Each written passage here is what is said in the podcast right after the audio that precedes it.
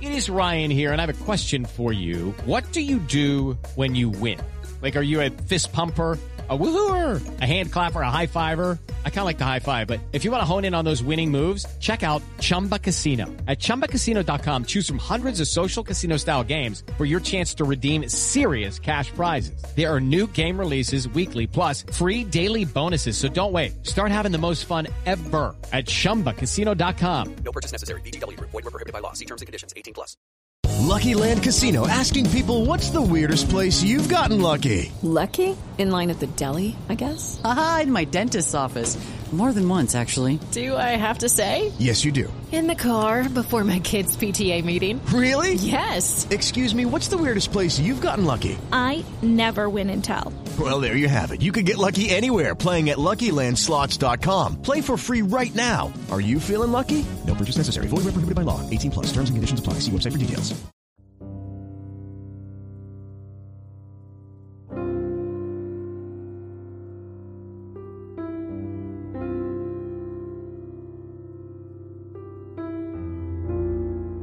Murray was born on May 4, 1982, in Hanson, Massachusetts. By the age of 21, she was 5'7 and 120 pounds. On February 9, 2004, in Haverhill, New Hampshire, Murray crashed her car on Route 112. There has never been a confirmed sighting of Maura since that night. If you have any information on the whereabouts of Murray, please contact the New Hampshire State Police. This is the Missing Murray podcast. Maura leaves her dorm at 4 p.m. She goes to an ATM. She withdraws $280. Surveillance footage reportedly shows her alone. And then Maura went to the liquor store and there had been some debate over what she purchased at the liquor store. Previous reports said she bought the ingredients for a white Russian. However, based on the receipt found in her car after the accident, she purchased a box of red wine, a bottle of Kahlua, and a six pack of Seagrams, some kind of wine cooler. Of which, according to John Scarinza, who was the detective on the case, retired in 2009. His account was she purchased Kahlua wine, a six pack of Seagrams. The box, parentheses, of wine had splashed all over the car. The bottle of Kahlua was not there. So take from that what you will. Well, she took the bottle of Kahlua, it sounds. The bottle of Kahlua was not there. Maybe she threw it out of the car. Sounds like she took the bottle of Kahlua when she left the car. One could speculate on that. I'm not sure what else would have happened. Um, now, if she was abducted, then, you know, she's probably not trying to take a bottle. Maybe she's trying to use it as a weapon. But assuming she wasn't abducted, she was taking that bottle of Kahlua to drink it. We know that she drank a Black Russian a couple nights earlier with her dad and friend Kate at the Amherst Brewing Company, which is Kahlua and vodka. So she lo- she loves Kahlua. According to Maura's phone records, Maura checks her voicemail at 4:37 p.m. However, that is not 100% confirmed.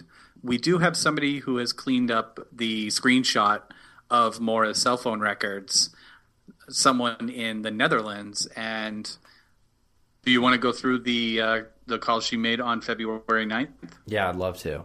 At 2:05 p.m. on February 9th, that's when the call to Go Stowe was placed from Moore's cell phone.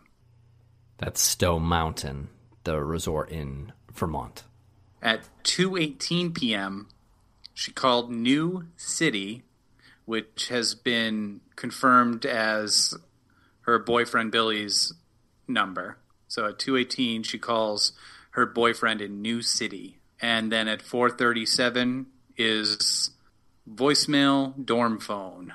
So it's speculated that she called her dorm phone to check messages that were left on that. Yeah, I wonder why she'd be doing that. What is the psychology behind that?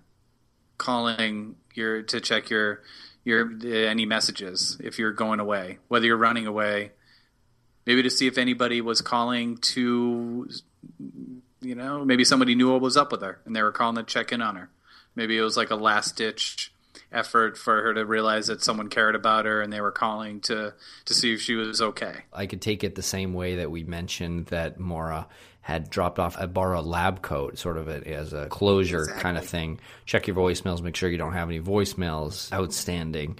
Or it could be check your voicemails to find out if there's a message for you for someone who was supposed to uh, aid you in this disappearance. That's something that could very well be. She calls up her. Uh, she has, let's say she's waiting on a phone call. You know, she hasn't gotten it on her cell phone, so she calls her dorm phone to access the voicemail to see if she has a message there.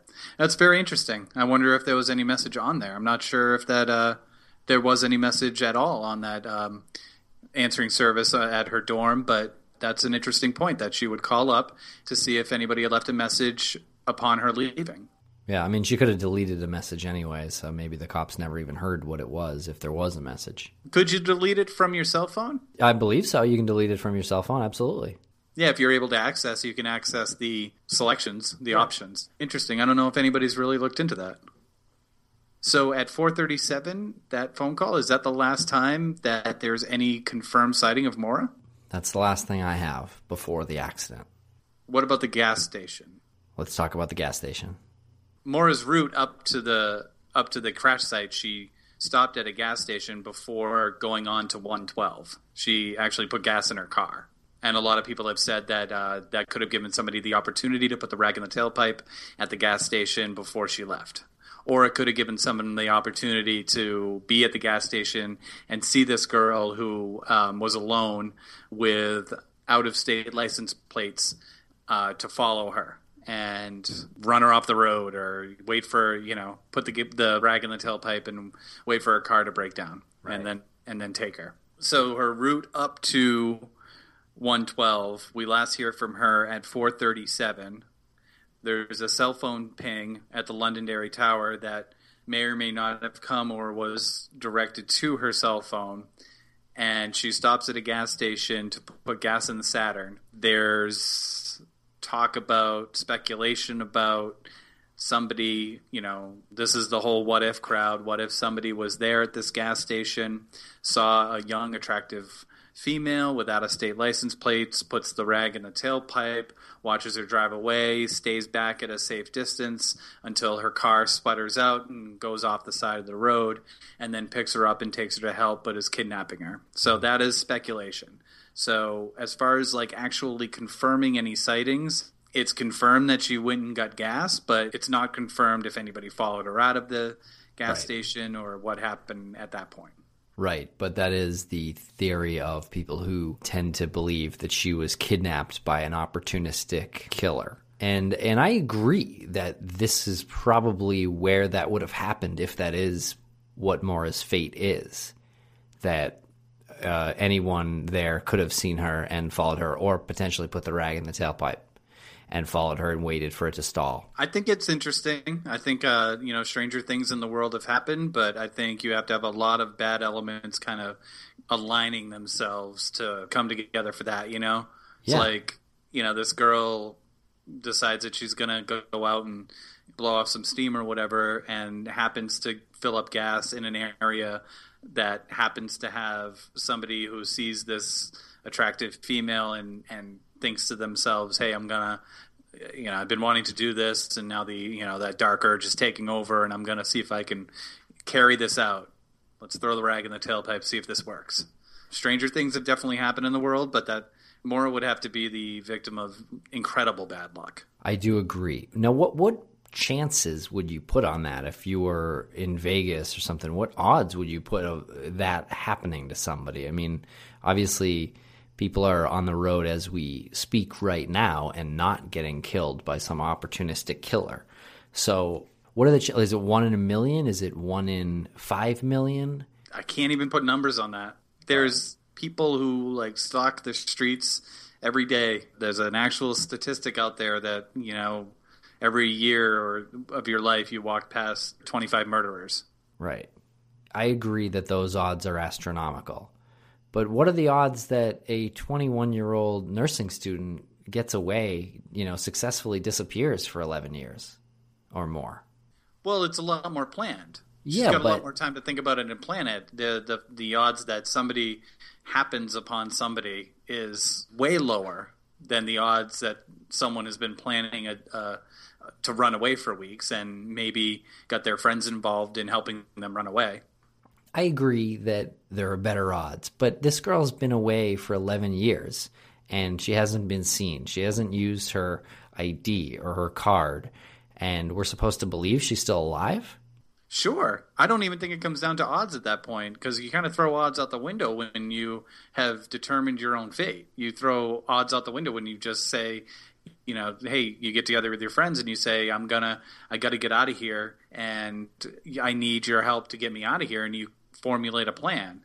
And then you formulate your after plan after you go missing. How am I going to get a new ID? And how am I going to get a new job? And where am I going to live? And then you, you always look over your shoulder. It's just there's there's no you try to eliminate chance from your life at that point if she's doing it right and if she's still out there then she's definitely doing it right. So you'd rather believe that a 21 year old girl got a fake ID, maybe made it to Canada. I mean, she would have had to have made it to a different country, I think, if if she's been alive and working for 11 years. I mean, obviously people use fake names, but she came up with a, a fake social security card. How's a 21 year old girl do that? Would you need a fake social security card if you were to go to a bar in some small, you know, small city somewhere that doesn't know you? I mean, would you need a social security card if you're an attractive female and you walk in and you say that you need a job and you just put down any social security number? Honestly, how how many times would a bar look at the social security number? They just file it away. Yeah, but for that long, to uh, you know, she stayed at the same bar that she went that she's uh, you know applied at 11 years ago. She's still working there at some really small town in Canada. She could be. I mean, she could have worked there for as Yeah. a bartender for like two years, worked her way up to bar manager. Maybe at that point moved on to another, you know, hospitality industry job. But isn't this person? Wouldn't she have been seen by tons of people? At that time, who's looking for her? By the time Well, where is she now then? would- yeah, but by the time her pictures got out to anybody, who's it's like, you know, it's 2006, 2007. By the time it, you know, the internet blows up to a point where you can't not see her. You know, we we know what she looks like because we, she's part of she's part of what we do. You know, Yeah, but we know what she looked like in 2004. I didn't know what she looked like in 2004 and 2005 and 2006. I'm saying I now- never heard of her until about 2008. I'm saying now we know what she looks like in 2004. We don't know Yeah, what she I- looks like in 2012 uh, or 2010 or today. Yeah, but if someone came up to me in 2004 or 2005 and applied for a job, I would have no way to know that this was if she dyed her hair and put glasses on or something. Yeah, but I'm saying a few years later, once you know James Renner's blog gets going, once the disappeared um, episode airs, a lot of people saw that. And a lot of people could have gotten to know this girl as somebody who's a friend. And if they did see a resemblance and they asked her about it, she could come up with some story about how to keep it quiet and say, just don't pay attention to any of this. I just find it hard to believe that she successfully orchestrated this disappearance um, and got her friends and perhaps some of her family's help in getting away and keeping this all so tight lipped for 11 years. And then she worked at a bar or wherever she worked or works. I find the odds closer than you, I suppose, to she was abducted by an opportunistic killer. Do you know what I mean? I just find it hard to believe that this girl would find herself at the the wrong time, the wrong place when she's going through something because let's look at the fact here that she was leaving. She was she was going somewhere, right? She was in the mm-hmm. car traveling somewhere. Undeniable. And she lied about what she needed to do to get there. She sent emails and told people that a relative had died. So something was being covered up at that point. So for lack of a better word, she was running from something. She, whether she was running from an area or something or someone in particular. I find it hard to believe that a local dirtbag, some random person who didn't know this person, happened to be at, in the right place at the right time. She was in the wrong place at the wrong time. She happens to have an accident. They happen to be driving by. They happen to say, There's the girl. They pick her up, and then they are so good at what they do. Somebody who's not an actual serial killer stalking somebody is so good at what they do, they leave not a single trace that we know of. Mm-hmm. With today's technology, even in 2004, the technology back then, this should never have gone on as long as it has gone on. Mm-hmm. Even if she ran away and got a job and is in Canada or wherever, or if she was abducted by somebody who happened upon her, it's it's almost beyond anything that we know with the technology we have that she wouldn't have been discovered. Well, I agree both are unlikely, but I think any answer at this point is unlikely. In the time that I've been following this case, I've had so many moments where I think something's going to happen. I think that somebody has found her or you know, oh, that was the, you know, the picture that was put up online that Maura was in this town and look at the picture, can't you see the resemblance?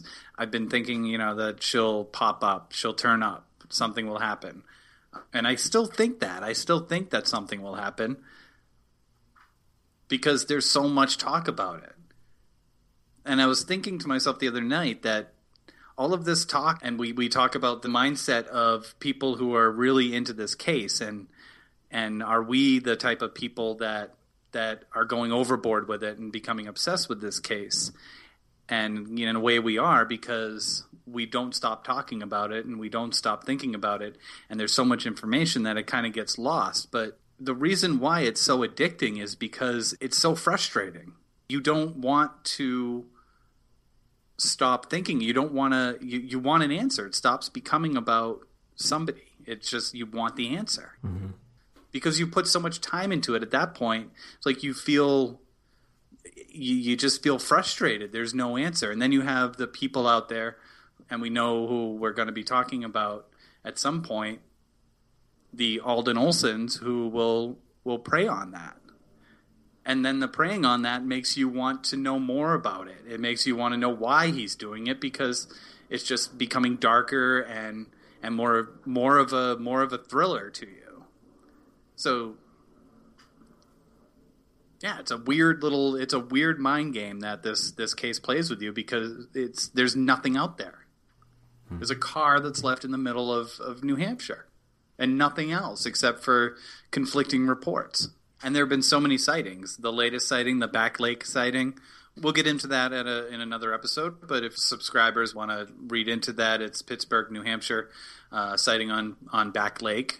There's that, and there's the Castro case in Ohio, where the girls have been in this house in a neighborhood for ten years. That's the amount of time that Maura's been missing. Slightly less, but when they found them, it was the same amount of time that Maura was missing. So it really hit a nerve with the people following this case because all those people who had been convinced that she was dead suddenly think, wow, if this guy in Cleveland can do this, he had three females in there for 10 years.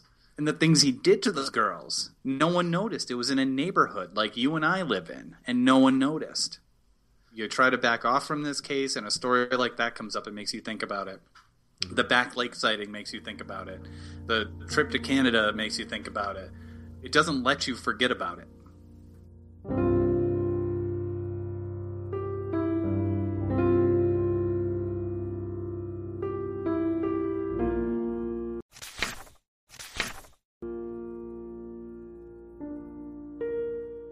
something I forgot to mention here.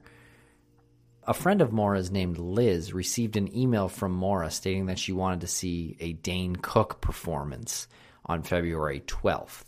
Well, that date is after she went missing. So Maura emails her friend Liz about seeing a show three days after she actually goes missing. Emails her, right? So there's a documented record of it? Yeah. So what does that tell you? Does that tell you that she actually wants to go see the show, or does that tell you that she wants some record that she had made plan that there was no plans to disappear? That'd be pretty clever. If you want to disappear and you want to make it look like you're not planning on disappearing, someone can pull up that record and say, "No, she'd been planning on going to this Dane Cook show with me." Okay, so Maura gets gas and hops back in her car and she spins out. Maybe because she was drinking some of that Franzia wine out of a Diet Coke bottle. And in fact, probably that was the case. The uh, It is on the police report that the officer found a Diet Coke bottle and it smelled like red wine. And there was red wine splashes all over the ceiling of the car, the interior of the car. I think it's safe to make the assumption that Maura was drinking red wine. So she may have crashed the car because she was a little buzzed and she crashes into a snowbank. Is that right, Lance? So, if you don't mind, I just want to read from the accident report under the uh, gist of accident what the investigating officer reported. Uh, I don't want to give his name at this point. Uh, I'm going to refer to him as either the responding officer or investigating officer. So he says at 7:30 on February 9th, he responded to the report of a car into a tree. When he arrived, he noticed that the above vehicle parked face was parked facing west in the eastbound lane of the Wild Ammonoosuc Road, which is Route 112 reported the vehicle was locked. There was no one in the area. He spoke to a witness who told him that there was a young female behind the wheel and there were no other people in the vehicle. He spoke with the female who told him not to call the police. Now, when I say he, I don't mean the investigating officer. I mean the person that the investigating officer interviewed after, who, by the way, was Butch Atwood. Evidence at the scene indicated the vehicle had been eastbound and had gone off the roadway, struck some trees, spun around, and came to rest facing the wrong way in the eastbound lane. The driver's side of the windshield was cracked, and both front airbags had been deployed. In plain sight behind the driver's seat of the vehicle, he could see a box of Franzia wine. He could also see red liquid on the driver's side door and ceiling of the car. He made a search of the roadway in the area of the accident. He was assisted by fire, EMS personnel, and a resident of the area. The driver was not located. A later search of the vehicle indicated the driver was Maura Murray. When the vehicle was towed from the scene by Lavois, he recovered a Coke bottle that contained a red liquid with a strong alcoholic odor. This report was written. The date of the report was uh, the 15th. We went into that in a previous episode. By the time this was over, it was like five days later. Um, the whole police report shows you um, shows you where the car was uh, was hit, how it was parked. Uh, really fascinating stuff. If you can find this online, um, we'll, we would have a link to it from our website as well. If you want to go to our website and check that out. There's also the dispatch log from the Haverhill Police Department. At 7:27, Faith Westman called in and reported a vehicle in the ditch right on the sharp turn after the old weathered barn. She was not sure if there was any person injured, but can see a man in the vehicle smoking a cigarette. Was eastbound on Route 112, but ended up westbound in ditch facing west. So the first report that comes in at 727, Faith Westman says that she saw a man in the vehicle smoking a cigarette. And as we mentioned in our earlier episodes, Faith later said that she might not have been correct about that. All I'm doing right now is just telling you what the earliest reports were. And sometimes you have to go back to the earliest reports to actually get a glimpse of what the truth is. I'm not saying this is the truth, but this is as close to the actual event as we can get. Right. It is very interesting. I mean, I know we touched upon it in our introduction episode, but you know, memory works in interesting ways. You can convince yourself of things as time goes by. But usually the first thing that you think or see or say that you saw is the right thing, is actually what it was. And I know that's throwing a complete loop into this story that there was a guy smoking a cigarette in the car sitting next to Maura. That's crazy. I mean, based on everything else we've said on the show, that's completely different. You know, we don't know exactly what happened, but that stands out greatly as something that you know we'd have to explain. I mean, okay, here's a good question. What are the chances that that's true? Are the chances that that's true any greater or worse than she got away for 11 years and has been living a different life, or she was abducted by an opportunistic killer? Well, that means that there was a, then an accomplice who hasn't said anything. Right. I just find it. I yeah, you can look at something and you can see something one way, and then upon reflection realize that's not how you saw it. Correct? I think so. Yeah. Oh. Yeah. Okay. Mm-hmm. What gets me about this is that it's not. This is the actual call. This is the narrative of the call. It's not. I saw a person in the car smoking a cigarette. It's I can see a man in vehicle smoking a cigarette. Yeah, it sounds pretty specific. Right? Right? And I'm not trying like I'm not suggesting anything. I'm actually reading a police log. And it says unknown if person injured, but can see a man in vehicle smoking a cigarette. That's very specific. That's somebody saying I see a man in the car. Yeah. Moving on from that. Well, so wait, eight- wait. Before oh, sorry, we sorry, okay. before we move on, if there was a man in the car next to her and we don't know who it is, then it could have been anyone. So, who are the people around her, and do they smoke cigarettes? Like the track crew. I'm sure the track crew are like ripping two packs a day, right? I I wouldn't bet that Maura's track team is uh, is a bunch of chain smokers. Do we know if her dad smokes cigarettes? I have no idea. It's a great question. Interesting. I don't I don't know that it's that it goes anywhere. Yeah, I don't know that it goes anywhere either because it was kind of put down a little while later when she took it back and said, you know, it might not have been somebody smoking a cigarette. And then people have speculated that it was uh, the the red light on the cell phone when she was calling AAA for help or when she said she called AAA for help. And I, I do have to say, I think it, it was a Samsung phone she had. And uh, if I remember correctly, there were flashing red lights on that phone. I think today, um, I think you're hard pressed to find a phone that flashes red at any point or it has a red light on it if you're on the phone. I know an iPhone, when you hold it up to your ear, it goes blank. So there's no light whatsoever emitting from it. But I believe the old Samsungs back in 2004 did have a red light flashing. Sure, and you can look this up, and we'll have links to the picture of her cell phone as well. You can look it up. It's a you know it's a Samsung phone. Um, it's pretty popular for its time, and yeah, when you flipped it open uh, and you made the call, right on the corner there, it had the red light.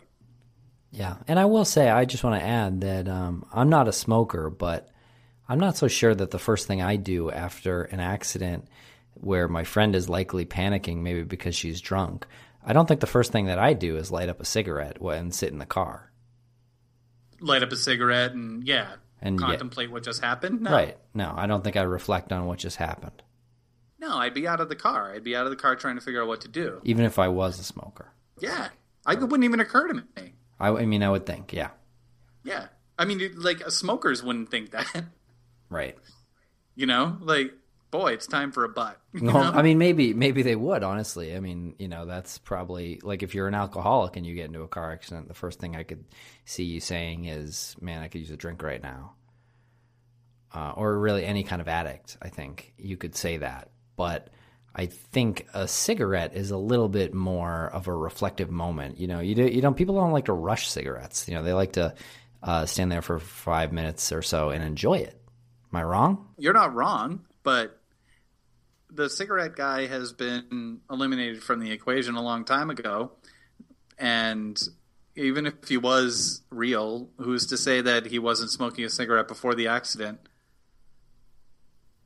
Something just occurred to me. Both airbags were deployed. That cigarette would be gone, long gone, Yeah, if if they were if he was smoking it while they were driving, sure. beforehand. Yeah, Yeah. so he would have had to have lit So it up does afterwards. mean that great.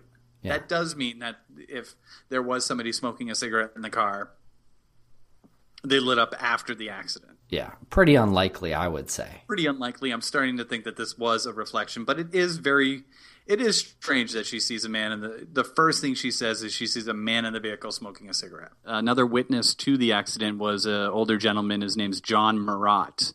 He lived on the north side of the street.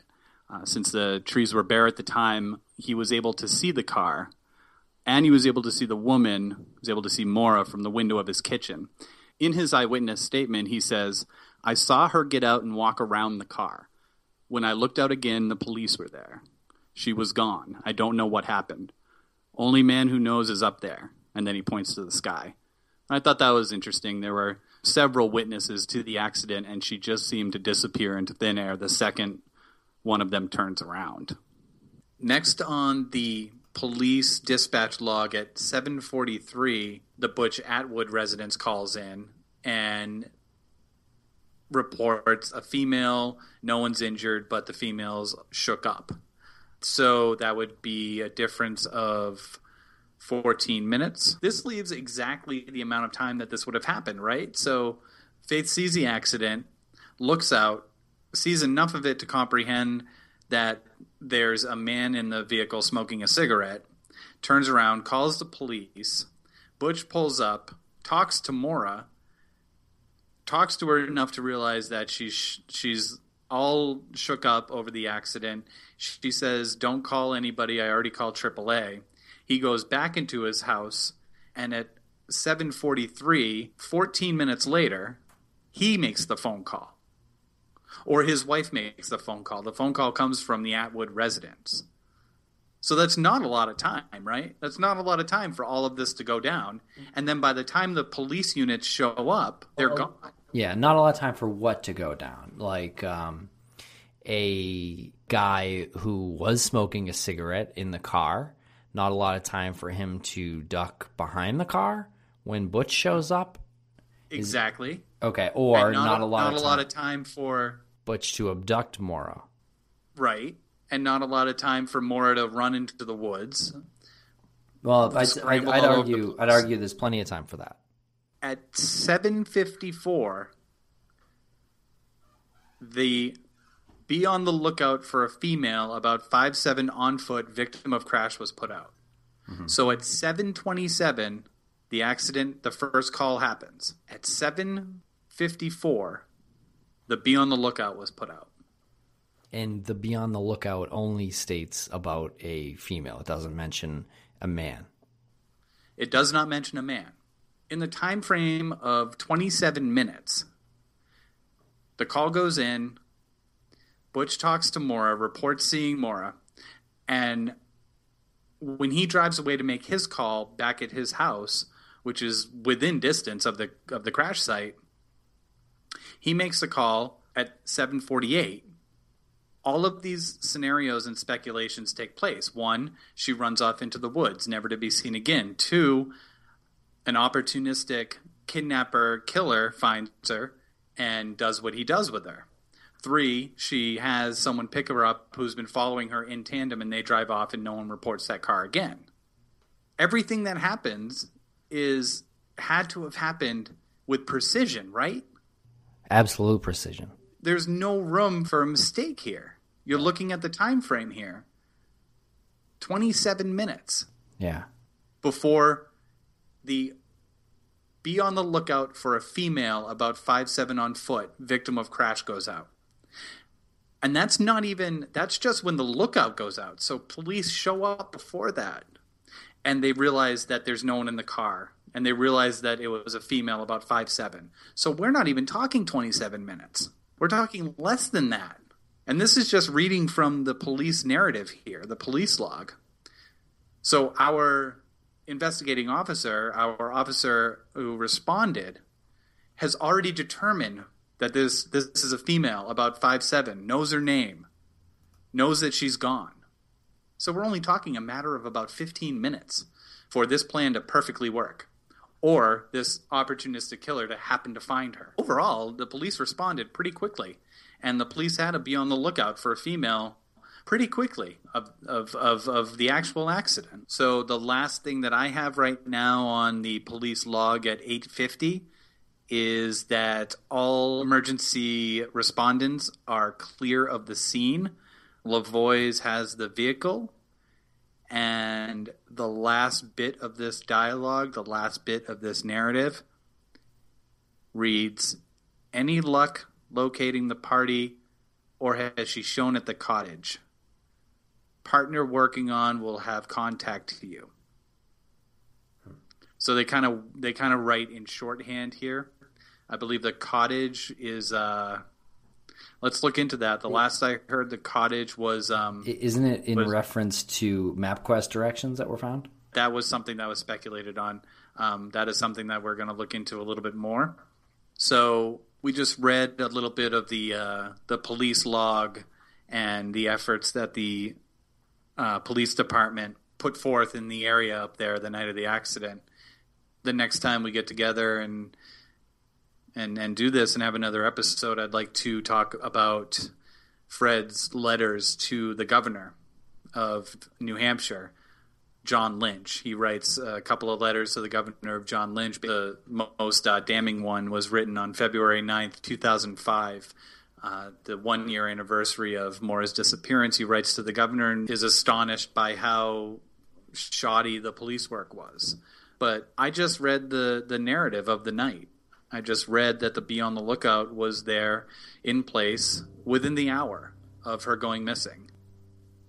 So something's going on. A year later, he writes to the governor and says uh, no one was questioning neighbors who lived a hundred yards from the site until ten days had gone by.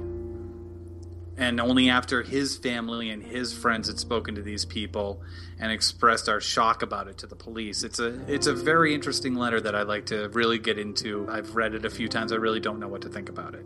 And I don't know what to think about the communication between Fred and the and the police, the the people who responded to the to the accident that night. What was expected of them? What is expected of you when you respond to an accident where it's kind of clear that a, a young female has seemingly drank too much and and driven off the road and is probably hiding in the woods? Like, where's your urgency level? You know? Wasn't there also a red SUV that was spotted circling or turning around? We'll get into this. There's uh, some police reports of a red pickup truck in the area, some calls in about a suspicious vehicle, but this is by no means to indicate that someone was suspicious was cruising the area. This could very well be just putting together pieces of a police report that don't belong together. It could be. It could be.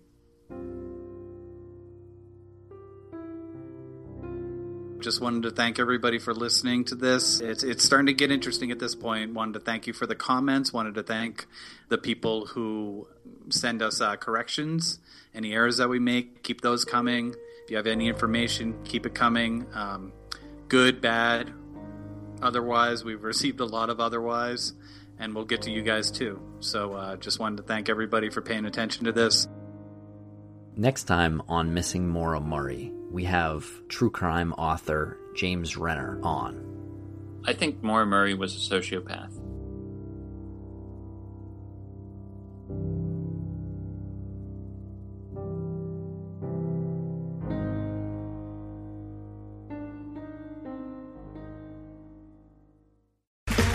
Okay, round two. Name something that's not boring. laundry? Ooh, a book club. Computer solitaire, huh? Ah, sorry, we were looking for Chumba Casino. That's right. ChumbaCasino.com has over 100 casino style games. Join today and play for free for your chance to redeem some serious prizes. ChumbaCasino.com. No purchase necessary. Where prohibited by law. 18 plus terms and conditions apply. See website for details.